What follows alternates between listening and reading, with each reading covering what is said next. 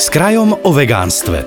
Moderné slovenské potraviny Kraj a Slovenská vegánska spoločnosť vám prinášajú seriál dialógov o benefitoch rastlinnej stravy a vegánskom životnom štýle.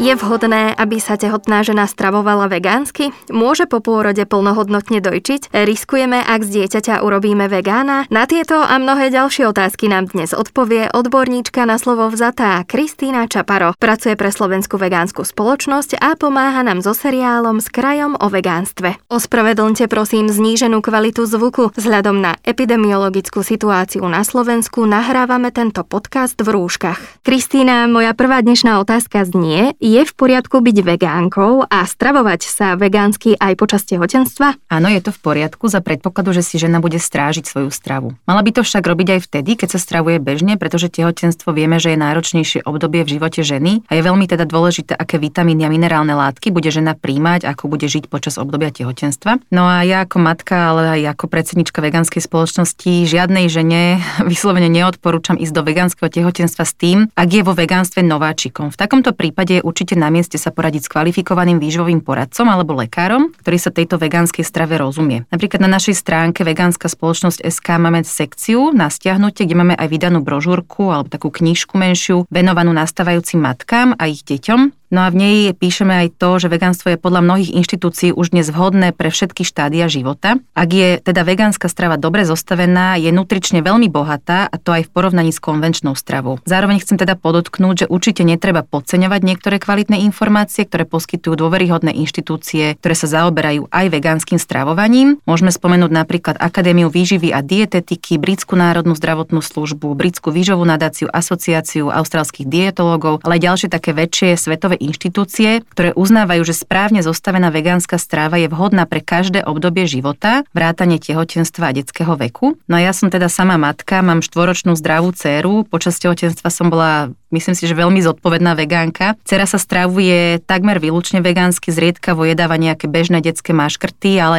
môj názor je taký, že treba ísť príkladom, ale zase ani nič nejak extra nezakazovať, lebo potom sa tá otázka stravovania u toho dieťaťa môže znechutiť. A mne sa tento prístup veľmi osvedčil, lebo v konečnom dôsledku dcera miluje tie zdravé zeleninové polievky, strukovinové jedlá, tofu a podobne. Takže s mierou samozrejme. Dobre, ale niekto by možno mohol namietať, že vegánska strava je chudobnejšia napríklad na bielkoviny a tie predsa tehotná žena potrebuje. Čo s tým? Vegánska strava určite nie je chudobnejšia na bielkoviny, ak je správne zostavená. Celkovo bielkoviny na vegánskej strave nie sú kritické. Významným zdrojom bielkovín sú práve strukoviny a celozrné obilniny a práve tieto potraviny by sme mali denne zaradiť e, až z polovice do nášho jedálnička. A počas tehotenstva sa zvyšuje potreba bielkovín podľa referenčných hodnot o zhruba takých 10 až 22 gramov na deň. Počas prvého trimestra plod ešte výrazne nerastie a preto stačí normálny prísun bielkovín a dojčiacim ženám je odporúčaný denný prísun 80 gramov bielkovín. No a túto potrebu dokáže vegánska strava veľmi ľahko pokryť, najmä pri konzumácii rastlinných potravín. Ako som už spomínala, sú to strukoviny, ale aj produkty z nich, napríklad sojové produkty ako tofu, sojové mlieko a jogurt. Aké sú výhody vegánskej stravy v tehotenstve?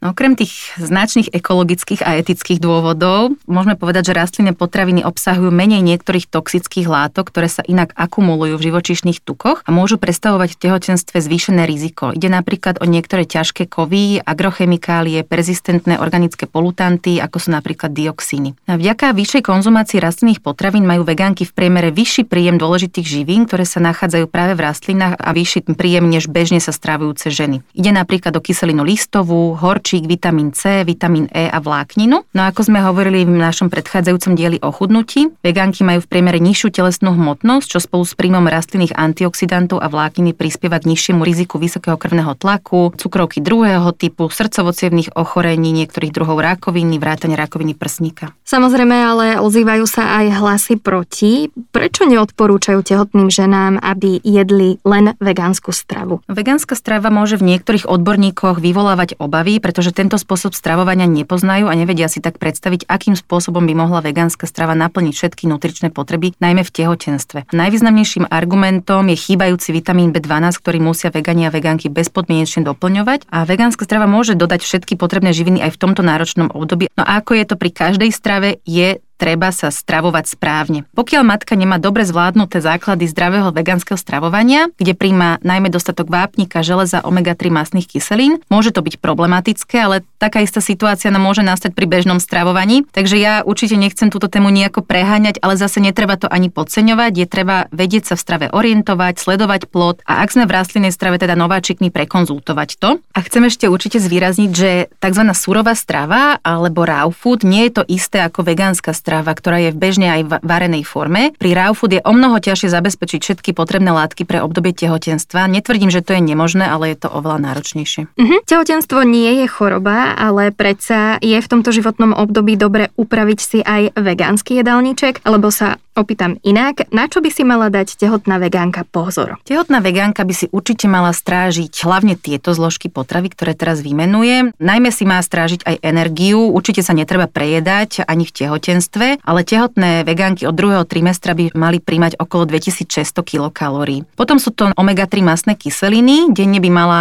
teda zjesť jednu až dve čajové lyžičky pomixovaných lánových alebo čia semiačok. Takisto môže to nahradiť neohriatým ľanovým olejom. Ak toto nie je schopná zabezpečiť vegánska budúca mamina, tak je potrebné si zakúpiť výživový doplnok s obsahom omega-3 masnej kyseliny DHA z oleja z morských rias a ten je rovnako účinný ako známy rybí olej, len je bezpečnejší. Potom je to spomínaný vitamín B12, denne užívať e, doplnok B12, tehotné ženy by mali ho užívať v množstve 260 mikrogramov až 280 e, mikrogramov za deň. Potom je to vitamín D, v lete sa treba pohybovať na slniečku po dobu 15 až 30 minút s ohľadom na typ pokožky. No a v zime alebo aj v lete, ak máme nedostatočné slnečné žiarenie, treba užívať vitamínový doplnok D s obsahom 50 mikrogramov. Potom je to vápnik, treba samozrejme zabezpečiť veľa vápnika, jesť e, tofu, brokolicu, kel, kapustu, čínsku kapustu, sezamové semiačka, mandle, sušené figy, pomaranče, ale aj strukoviny, alebo napríklad aj e, obohatené rastlinné mlieka. Potom železo, veľmi potrebné je teda konzumovať, e, stále to opakujeme dokola strukoviny, ale napríklad aj tekvicové semiačka sú veľmi bohaté na železo, melasa, celozrné obilniny, pšeno, sušené marhole, orechy. To je veľmi potrebné, ľudia na to zabúdajú, konzumovať to súčasne s vitamínom C, čo je napríklad čerstvá zelenina alebo ovoci, lebo vtedy sa to železo nehemové vstrebáva. Posledné také je jód. Potreba jódu počas tehotenstva sa zvyšuje na 230 mikrogramov na deň a počas dojčenia sa zvyšuje na 250 mikrogramov na deň. No a najdostupnejším zdrojom jódu je jodidovaná kuchynská sol, alebo teda sa predávajú výživové doplnky alebo aj minerálna voda Vincentka je bohatá na jód.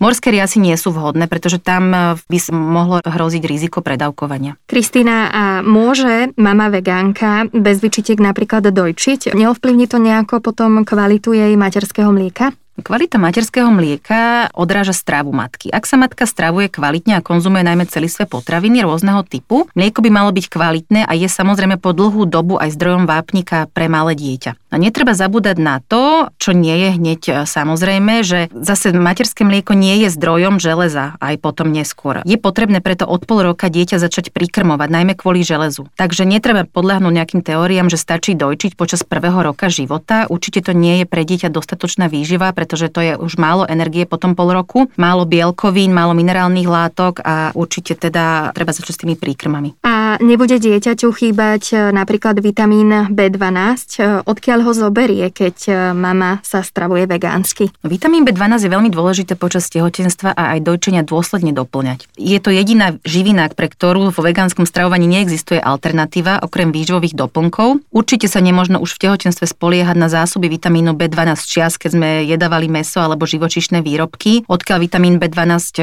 pochádza, sme spomínali v minulých podcastoch, že je bakteriálneho pôvodu. Takisto chcem povedať, že obohatené výrobky takisto môžu podporiť zásoby vitamínu B12 v organizme, ale samotné nestačia, takže určite ho treba doplňovať výživovým doplnkom. A veľmi dôležité je, že chlorela, spirulína, lahôdkové droždie ani fermentované potraviny nie sú spolahlivým zdrojom vitamínu B12. Takže jednoznačne to treba doplňať. Asi polročné bábetko už už začína papať aj iné potraviny ako len materské mlieko. Čo z vegánskej stravy je pre také malé dieťa vhodné? Ideálne je na začiatku začať so zeleninovými príkrmami na báze uvarených rozmixovaných zemiakov, mrkvy, batátov alebo tekvice. Postupne môžeme začať pridávať napríklad červenú šošovicu ako zdroj železa a iné ľahšie, dobre prevarené rozmixované strukoviny alebo aj biele tofu. No a čo sa týka sladkých príkrmov, môžeme dieťaťu podávať obilninové kaše, zamiešať do nich rôzne orechové maslá, primiešať ten lanový olej kvôli zdroju omega-3 masných kyselín. Ako zdroj železa je výborné pšeno, to už som spomínala, čiže môžeme si napríklad e, pripraviť pšenovú kašu so sojovým mliekom, ktoré je napríklad obohatené o vápnik,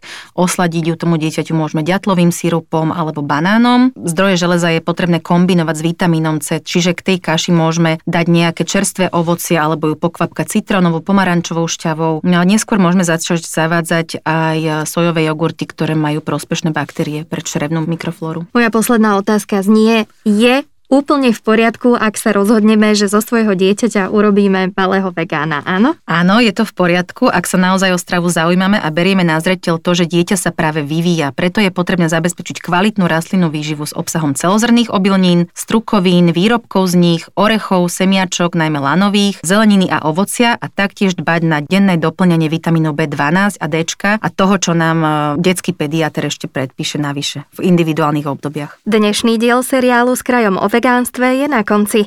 Ako sme sa dozvedeli, vyvážená vegánska strava je vhodná vo všetkých fázach života, vrátane detstva, v tehotenstve aj počas dojčenia. S Kristínou Čaparou zo Slovenskej vegánskej spoločnosti sa budeme rozprávať aj na budúce.